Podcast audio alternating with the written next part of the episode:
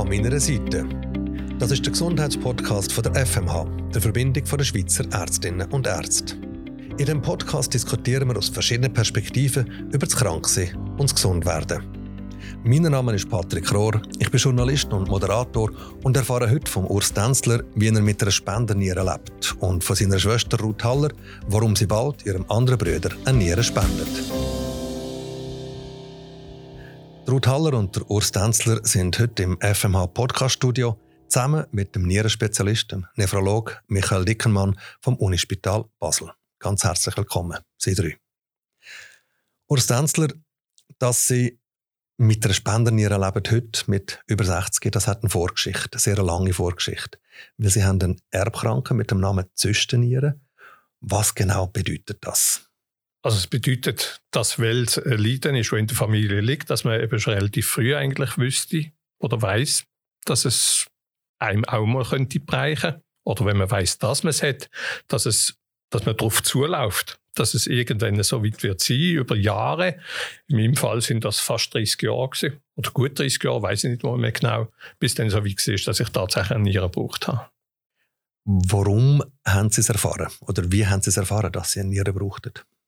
Also ich habe ja gewusst vom Vater her, dass er auch nierentransplantiert ist, dass er die Nierenkrankheit hat und dann äh, sind wir irgendwie schon darauf gekommen, glaube dass ich einen leicht erhöhten Blutdruck habe. Ich weiß nicht, ist der Hausarzt oder was. Und da hat man das mal näher anschauen, woher kommt der erhöhte Blutdruck. Und das ist dann der Anfang der ganzen Geschichte.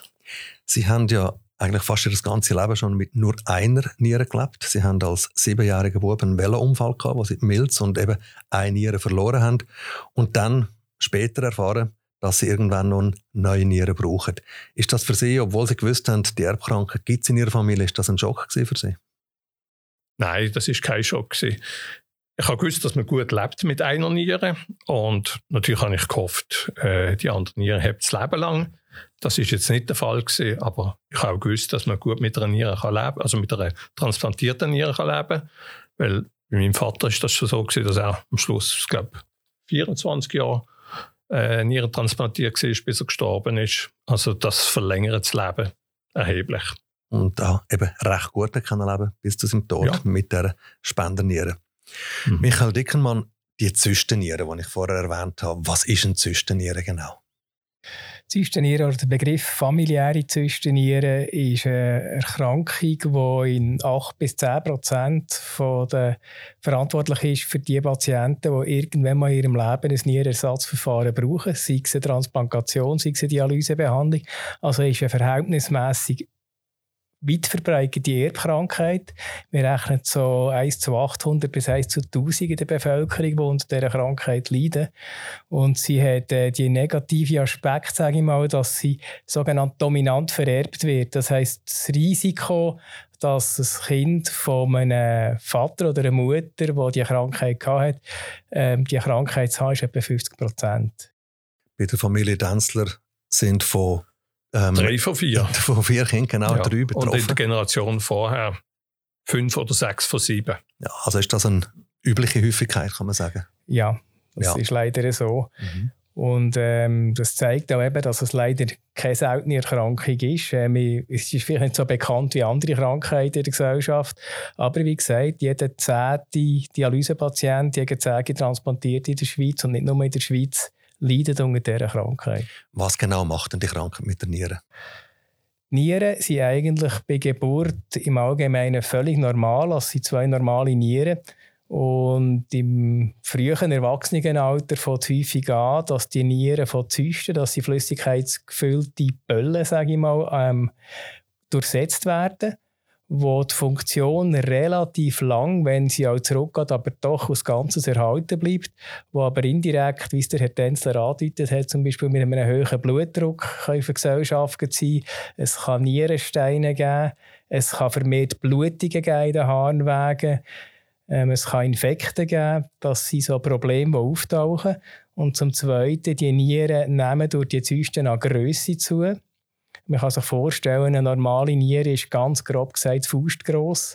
Eine Zystenniere kann bis zu 5-6 Kilo schwer werden, im Extremfall, also 30-40 cm lang werden und mit der Zeit den ganzen Bauchraum ausfüllen, vor allem beide Nieren, und dort nachher auch ein Platzproblem schaffen.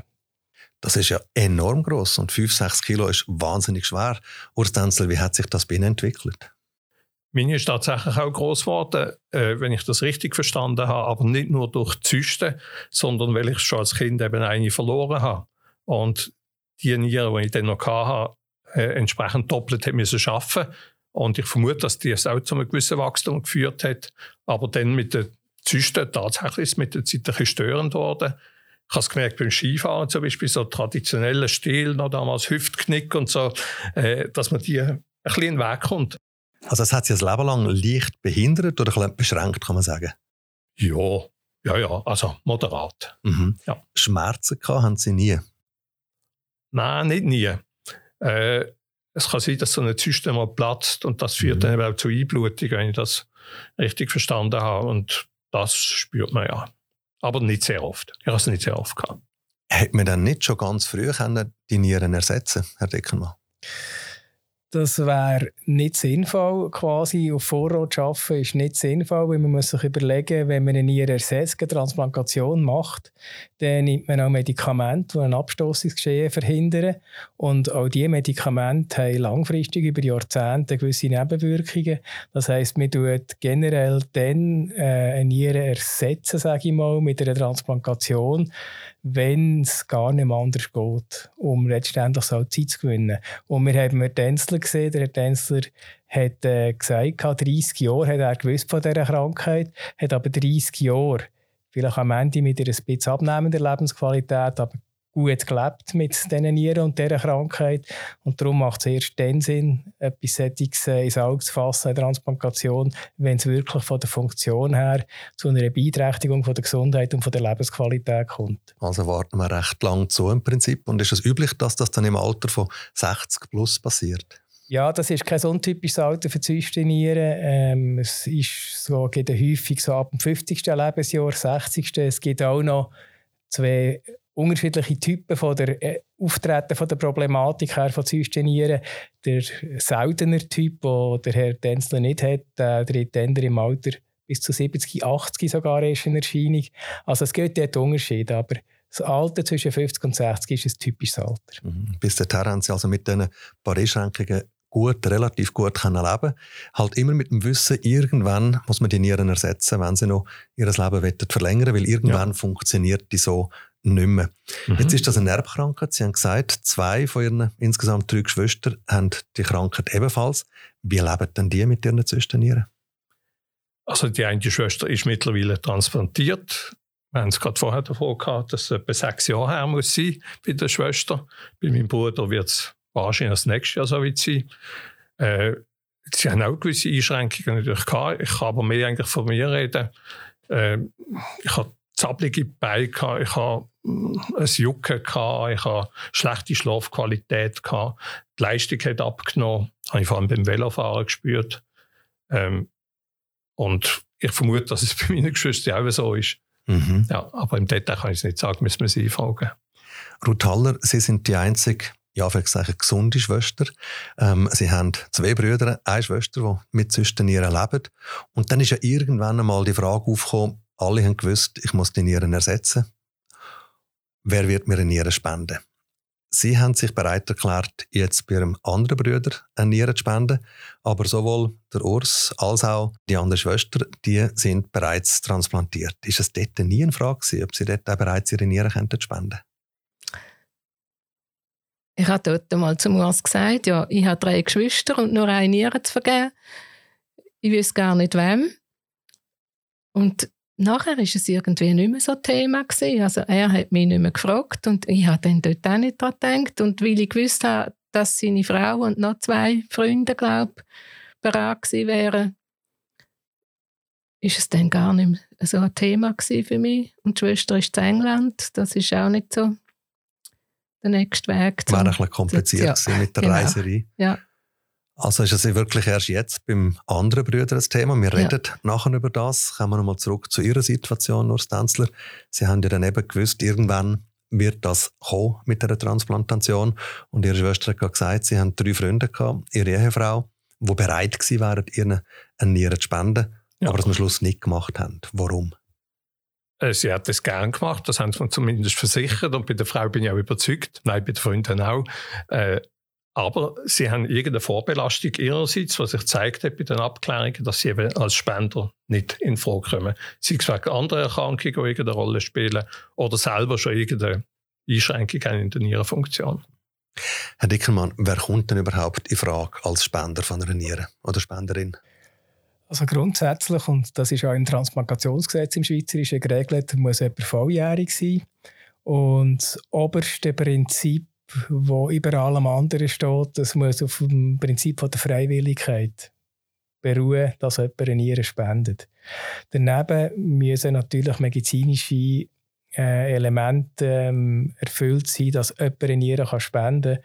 Weil ähm, man muss sich vorstellen, es ist eine der absolut Ausnahmesituationen, dass ein gesunder Mensch eigentlich in ein Spital geht und zu einer Operation, einer Nierenentnahme unterzieht, wo ihm selber ja auf den ersten Blick überhaupt keinen Gewinn gibt. Also er ist nicht krank und wird nachher gesund, sondern er ist gesund, und unterzieht sich eine Operation aus lebend Nierenspender und ist logischerweise die ersten paar Tage sicher schlechter zu Weg nach einer, nach einer Operation, als er das vorher war.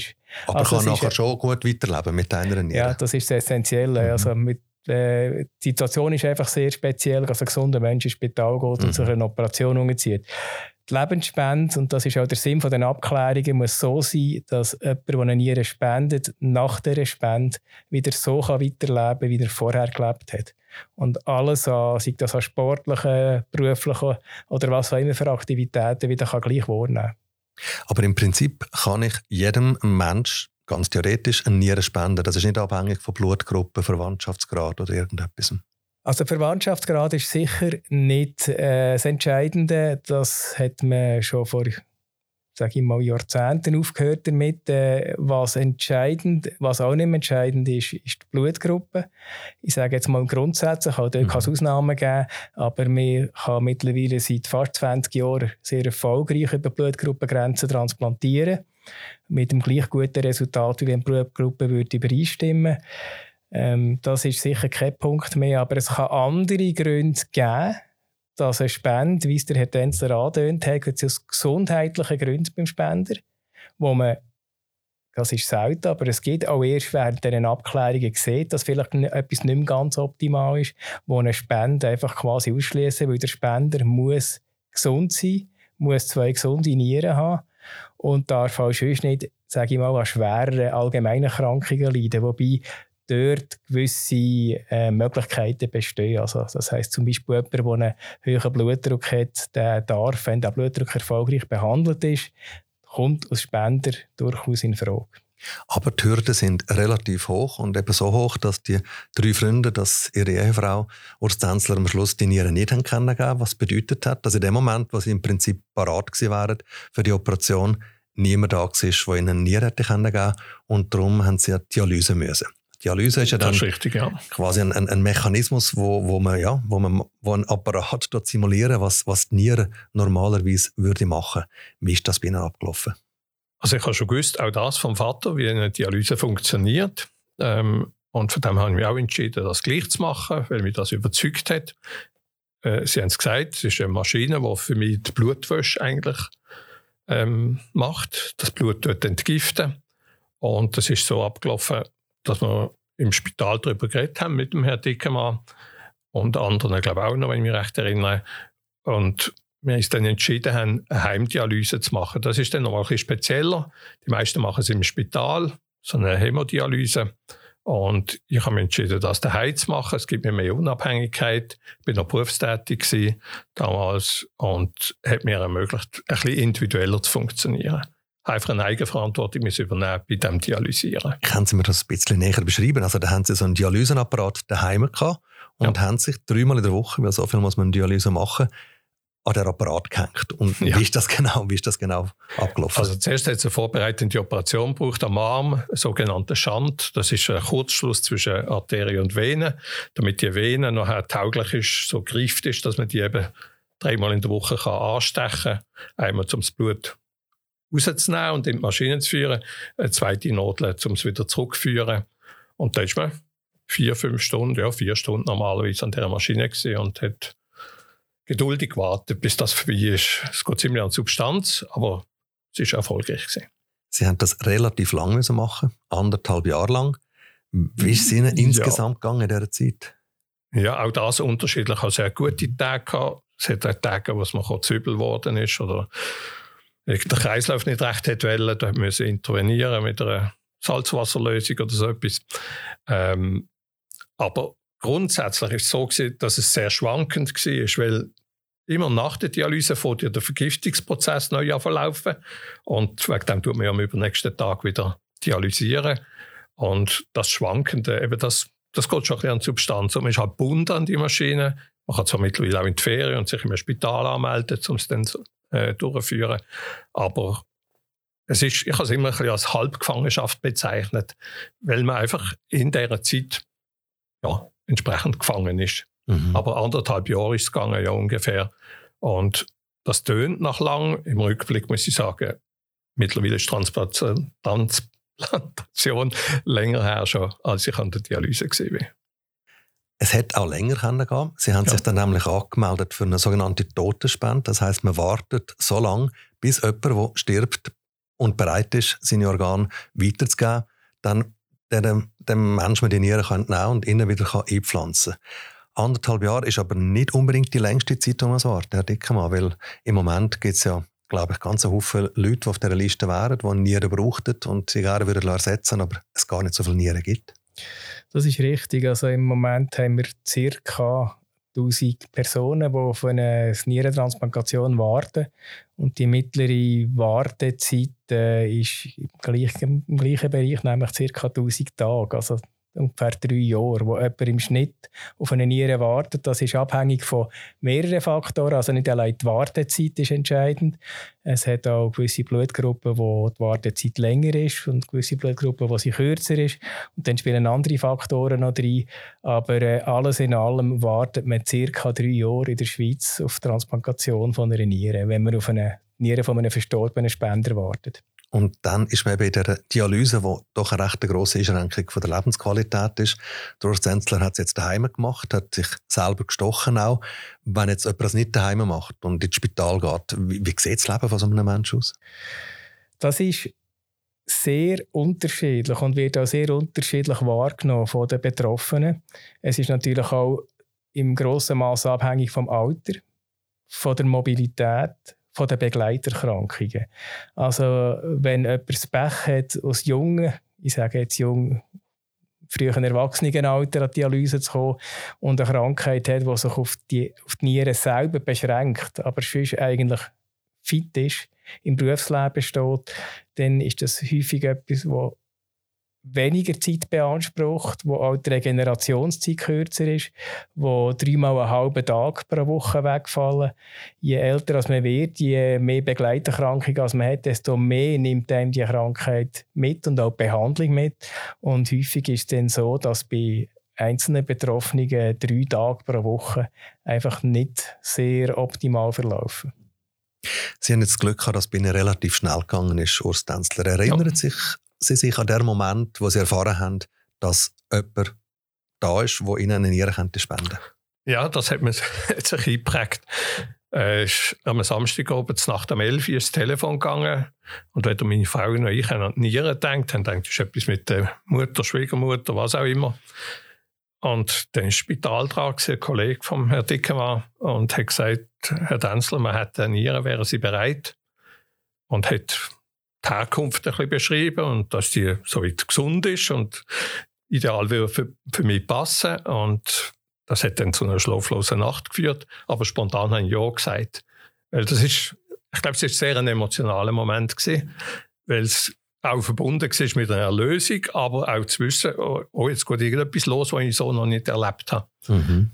Und da haben wir uns die Nacht durch irgendwie vorbereitet Ja. Und am am nächsten Tag bin ich am Morgen um 8 Uhr eigentlich schon müssen im Spital sein. Äh, ich glaube, entscheidend, dass es so emotional war, ist, ist noch damit zusammengehangen, dass der Patient an der Maschine war. Also der hat faktisch noch irgend lebenserhaltende Massnahmen gehabt. Mhm. Man hat gesagt, die Maschine wird morgen um 10 Uhr abgestellt. Und dann kommen sie dran. Das ist der Moment, wo man die Nieren darf rausnehmen im Prinzip, weil er dann nicht mehr ja, lebt. Mhm. irgend so. Und das ist, ja, das bewegt, weil da merkt man, hey, da stirbt jetzt einer, damit ich kann leben kann. Also, es bewegt ja. Mhm. Herr Dickelmann, ist das, ist das tatsächlich so? Lebt der Mensch noch, wenn man sagt, jetzt ähm, nimmt man ihm dann die Nieren? Oder ist der klinisch schon tot? Also in welchem Stadium ist so ein Mensch? Also wir muss heutzutage grundsätzlich unterscheiden, es gibt zwei Spender an Möglichkeiten und Arten, wo wir darüber reden. Das eine ist äh, der sogenannte hirntote Organspender. Das ist ein Spender, wo man mit verschiedensten Untersuchungen bewiesen hat, dass das Hirn nicht mehr mit Blut versorgt ist. Also das heißt, der Kreislauf funktioniert noch, teils mit Unterstützung, aber der Patient ist faktisch vom Hirn her tot.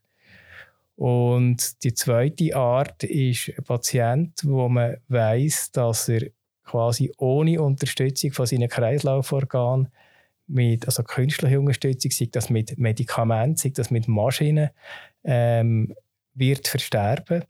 Und der Patient, dort weiß man, wenn man die Maschine oder die unterstützenden Medikamente absetzt, dass er dann innerhalb kurzer Zeit wird versterben.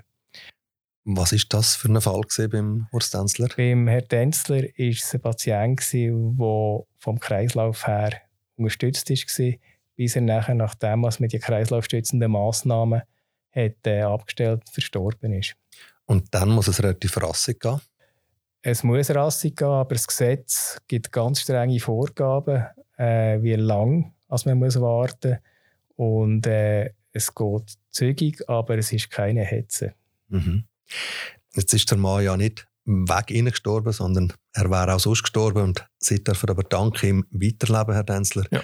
Wissen Sie, wer das ist? Haben Sie mit der Familie Kontakt aufgenommen? Nein, ich habe keinen Kontakt aufgenommen. Warum nicht? Ich habe mir das am Anfang auch überlegt und habe sogar die Eindruck gehabt, doch, ich mache das. Und irgendwie habe ich dann gefunden, es ist so kompliziert, man muss über das Spital gehen, weil man ja aus Datenschutzgründen nicht eben direkt zu der Familie Kontakt aufnehmen kann. Dann habe ich es wie aus den Augen verloren. Also ich habe nicht eine ganz klare Antwort, wieso ich es nicht gemacht habe. Mhm. Wissen Sie, Herr Dickmann, was üblich ist? Nennen die Leute, die eine Niere empfangen, Kontakt auf mit der Familie von der Verstorbenen? Also wie der Herr Denzler schon gesagt hat, die direkte Kontaktaufnahme ist nicht möglich und darf nicht stattfinden. Äh, auf einem anonymen Weg ist das möglich. Und ich glaube, das wird sehr unterschiedlich gehandhabt und das ist auch richtig so. Äh, der Empfänger von einer Niere von einem Verstorbenen ist ein Individuum und tut auch individuell auf diese Situation reagieren. Und wenn das Bedürfnis hat, dass, ähm, das ist allgemein schriftlichem Weg, äh, dass der Spenderfamilie oder den Hingebliebenen mitteilen, dann kann er das. Das ist eine Möglichkeit, denke ich, von der ganzen Bewältigung von dieser Situation. Wenn das jemand anders nicht möchte, dann ist das genauso ein gangbarer Weg. Ich glaube, das ist jedem selber überlassen, der betroffen ist, wie er mit dem umgeht. Ein bisschen einfacher ist es, wenn man die Spenderin, den Spender kennt. Da stellen sich nämlich diese Fragen nicht. Und Ruth Haller, Sie haben sich eben bereit erklärt, Ihrem anderen Bruder, der dritte in der Familie, der jetzt eben auch eine neue Niere braucht, Ihre Niere zu spenden. Wie ist das abgelaufen bei Ihnen?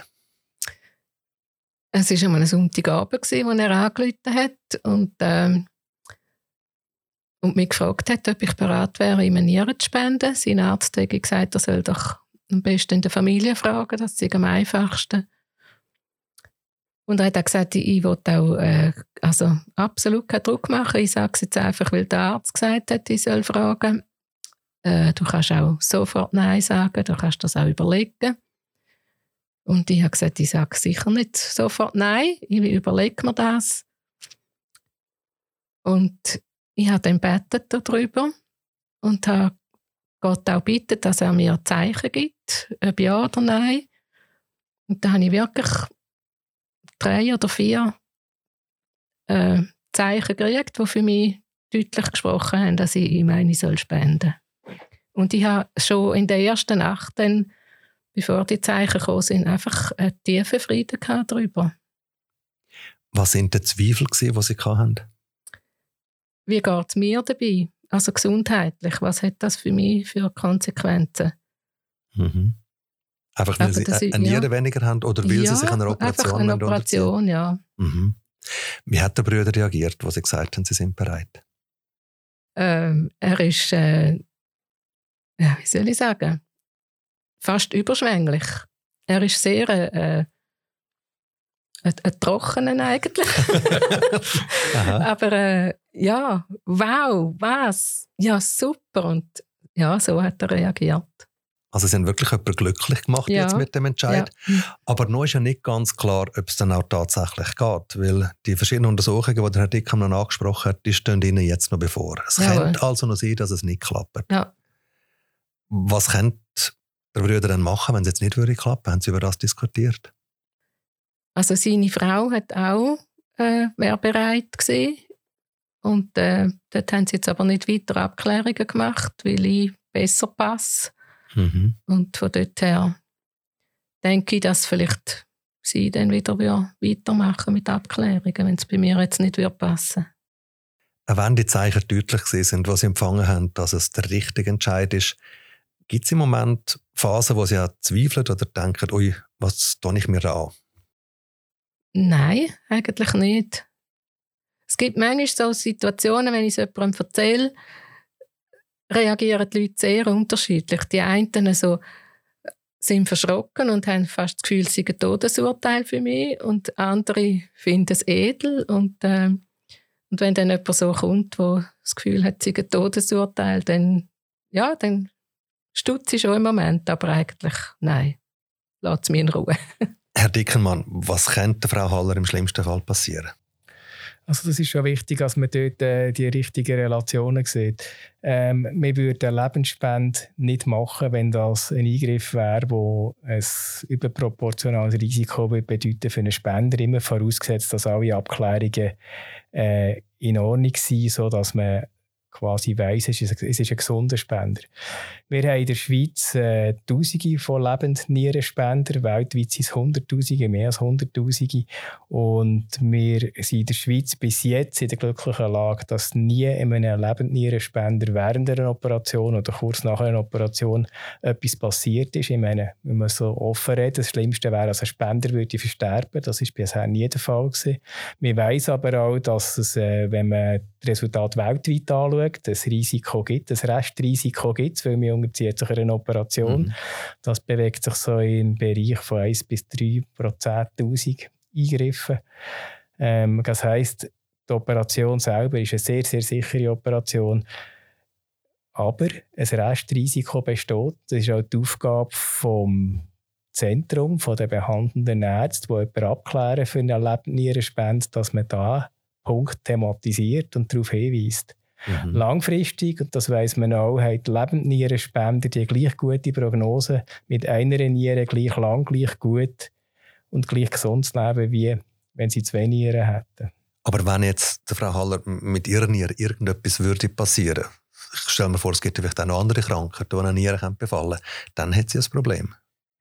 Das ist richtig. Allerdings ist es so, dass ähm, ob man zwei oder eine Niere hat, die im Allgemeinen die Krankheiten, die die Nieren zerstören, betreffen immer zwei Organe. Also es ist nicht so, dass quasi, wenn man zwei Nieren hat, isoliert nur eine Niere durch eine allgemeine Krankung betroffen ist. Typisches Beispiel, ein hoher Blutdruck betrifft beide Nieren. Mhm. Das mhm. heisst, äh, das Risiko ist, wie ihr zu Recht sagt, vorhanden ist auch höher, weil ich weniger Reserven habe. Mit zwei Nieren habe ich viel mehr Reserven. Man muss sich aber vielleicht einen Schritt zurückgehen und sagen, wenn mit einer Niere hat man entweder eine normale oder eine annähernd normale Nierenfunktion. Mhm. Das heisst, die Reserve, die wir mit zwei Nieren haben, ist riesig. Und darum gibt es überhaupt auch erst die Möglichkeit, dass man eine Niere kann spenden kann. Mhm. Weil man quasi so viel an Reserven hat, dass man auch mit 50 Prozent der Leistung immer noch im normalen Bereich ist häufig. Also Frau Haller, Angst haben müssen sie nicht. Statistisch auf jeden ja. Fall. hat, dann, genau. hat dann das jetzt ähm, das Verhältnis zwischen Ihnen und Ihrem Bruder verändert, dass er jetzt weiß, also er kann weiterleben dank Ihnen? Also ich spüre nichts davon. vielleicht dann nachher, wenn es passiert nachher, ist. Ja. ja. Wie geht's er ist halt auch im Bernbiet und mhm. wir sind im Thurgau. Wir haben nicht so, mhm. sehen es nicht so oft. Wie geht es ihm da im Moment? Im Moment ist, glaube ich, seine äh, Nierenfunktion bei etwa 15 Prozent. Und von dort her hat es mal geheißen, er könnte schon noch gut ein Jahr warten. Wann ist es dann so weit, dass man operiert, Herr Dickermann? Wie gesagt, das hängt äh, zum einen sicher von der Restfunktion ab, von der mhm. kranken Nieren. Ähm, Frau Haller hat es erwähnt, 15 Prozent. Das ist bei den allermeisten Betroffenen noch absolut genügend. Mhm. Ähm, wenn die Nierenfunktion unter 10 Prozent, bei gewissen Leuten unter 5 Prozent spätestens sinkt, dann ist im Allgemeinen ein Nierenersatz notwendig. Mhm. Also man kann überleben. Äh, die Bandbreite ist recht breit, weil es ist nicht die Zahl, die entscheidet, ob jemand jetzt morgen oder wenn auch immer ein Nierenersatzverfahren braucht, sondern es ist das Gesamtbild medizinisch entscheidend und letztendlich, und das ist genauso entscheidend, wie sich der Betroffene fühlt. Mhm. Weil ähm, ein Nierenversagen, ein schleichendes Nierenversagen, ein chronisches Nierenversagen ist ein Prozess, der im Allgemeinen nicht von einem Tag auf den anderen von gut zu schlecht wechselt, sondern es ist ein schleichender Prozess. Der Herr Tänzer hat es vorhin so ein bisschen angedeutet, die Leistungsfähigkeit nimmt ab, man schläft schlechter, mhm. der Blutdruck ist schlechter kontrollierbar. Es sind viele Faktoren, die dort reinspielen, wo, wo man nachher sagt, jetzt ist es notwendig. Mhm. Da kann es aber immer noch sein, dass der Körper vom Brüder von Ihnen beiden die Nieren abstoßt. Das Risiko besteht, was aber heutzutage mit allen modernen Abklärungen und der, der modernen Behandlung, die wir haben, eher ein Ausnahmeereignis ist, dass eine Niere, sage ich mal, in den ersten Tagen, Wochen Monaten durch eine Abstoßung verloren geht. Das gibt es noch, aber da bewegen wir uns im tiefstelligen 1%-Bereich. Mhm. Man darf nicht vergessen, äh, wenn man in der Schweiz lebensgespendete Nieren transplantiert, dann ist die Erfolgsrate nach einem Jahr irgendwo zwischen 95 und 98 Prozent. Wenn man ein Organ anschaut von einem Verstorbenen, wo man transplantiert, wo die Situation viel schwieriger ist, äh, ist die Erfolgsrate immer noch irgendwo zwischen 90 und 95 Prozent. Und auch nach sieben bis zehn Jahren, die heutzutage äh, zwischen 80 und 90 Prozent von den Nieren, die man transplantiert hat, noch funktionieren. Mhm. Das heisst, dass eine Niere durch eine akute Abstoßungsreaktion verloren geht, ist Gott sei Dank sehr selten. Aber langfristig, und da reden wir jetzt über eine Prognose von Jahrzehnten, ist, sage ich mal, die sogenannte chronische Abstoßungsreaktion immer noch ein grosses Problem, das verhindert, dass die Nieren ein Leben lang häufig funktionieren. Mhm. Wie hat Ihr Körper die Nieren akzeptiert, Urs Zenzler? Ich habe überhaupt nie ein Problem mit einer Abstoßungserscheinung oder so, mhm. aber ich schlug entsprechend Medikamente wo mein Immunsystem drosselt, damit eben genau das nicht passiert. Mhm. Und das lebenslänger. Was für Medikamente, wie viele Medikamente sind das? Ich weiß nur, wie viele Tabletten es im Moment sind, 16 am Tag. Äh, ich glaube, es sind acht oder neun Medikamente, wobei das ist auch noch Blutdruck und anders. Äh, Immunsuppressiva sind es zwei verschiedene. Wo sind wir denn damit der Körper die Nieren eben nicht abstoßt? Ja. Und wie ist Ihre Lebensqualität heute? ich schlafe nach wie vor schlecht. Ob da Gründe bei den Nieren liegen oder bei den Medikamenten oder wo auch immer, ist mir nicht ganz klar. Haben wir auch nicht restlos im Griff, wer dick war. Äh, aber er ist ja nicht nur ein Guru, Eben, er ist Arzt vor allem. äh, und, das finde ich einen schönen Ausdruck. Ja. ja. ähm, aber sonst bin ich zufrieden mit meiner Lebensqualität. Ja. Sie sind in Töpfkleidung heute. Das heisst, sie leben eigentlich wieder so, wie sie früher gelebt haben. Sie fahren Töpf, sie können die Sachen machen, die ihnen Freude machen. Ich mache die Sachen, die mir Freude machen. Ist vielleicht nicht die absolute Empfehlung, gerade Töpf zu fahren, wenn man schon nur eine Niere hat und die erst noch gespendet ist. Aber ich fahre vorsichtig. Gut, ich wünsche Ihnen ein gutes und ein langes Leben, Urs Tänzler. Merci Danke. vielmals, dass Sie daher gekommen sind. Ruth Haller, Ihnen wünsche ich erstens mal, dass das wirklich klappt mit der Transplantation, dass Sie ein, eine Spenderin sind, die in Frage kommt für Ihre Brüder und dann, dass alles gut geht mit der Operation und Sie und Ihre Brüder dann noch ein langes Leben können leben Danke. Und Ihnen, Herr Dickenmann, merci vielmals für die fachmännische Auskunft. Danke. Merci auch. Und falls Sie, liebe Zuhörerinnen, liebe Zuhörer, jetzt sagen, ich würde meine Geschichte auch gerne mal erzählen, oder Sie eine Anregung oder ein Feedback haben, dann melden Sie uns das. Am besten geht das über die Webseite www.anmeinerseite.ch. Und wer weiß, vielleicht erzählen Sie ja schon bald Ihre Geschichte da bei uns. So wie das nächste Mal Katharina Prinzip. Sie ist 1,52 Meter groß und vor einem Jahr noch 94 Kilo schwer. Gewesen. Jetzt ist sie dank einer Magenoperation fast 40 Kilo leichter.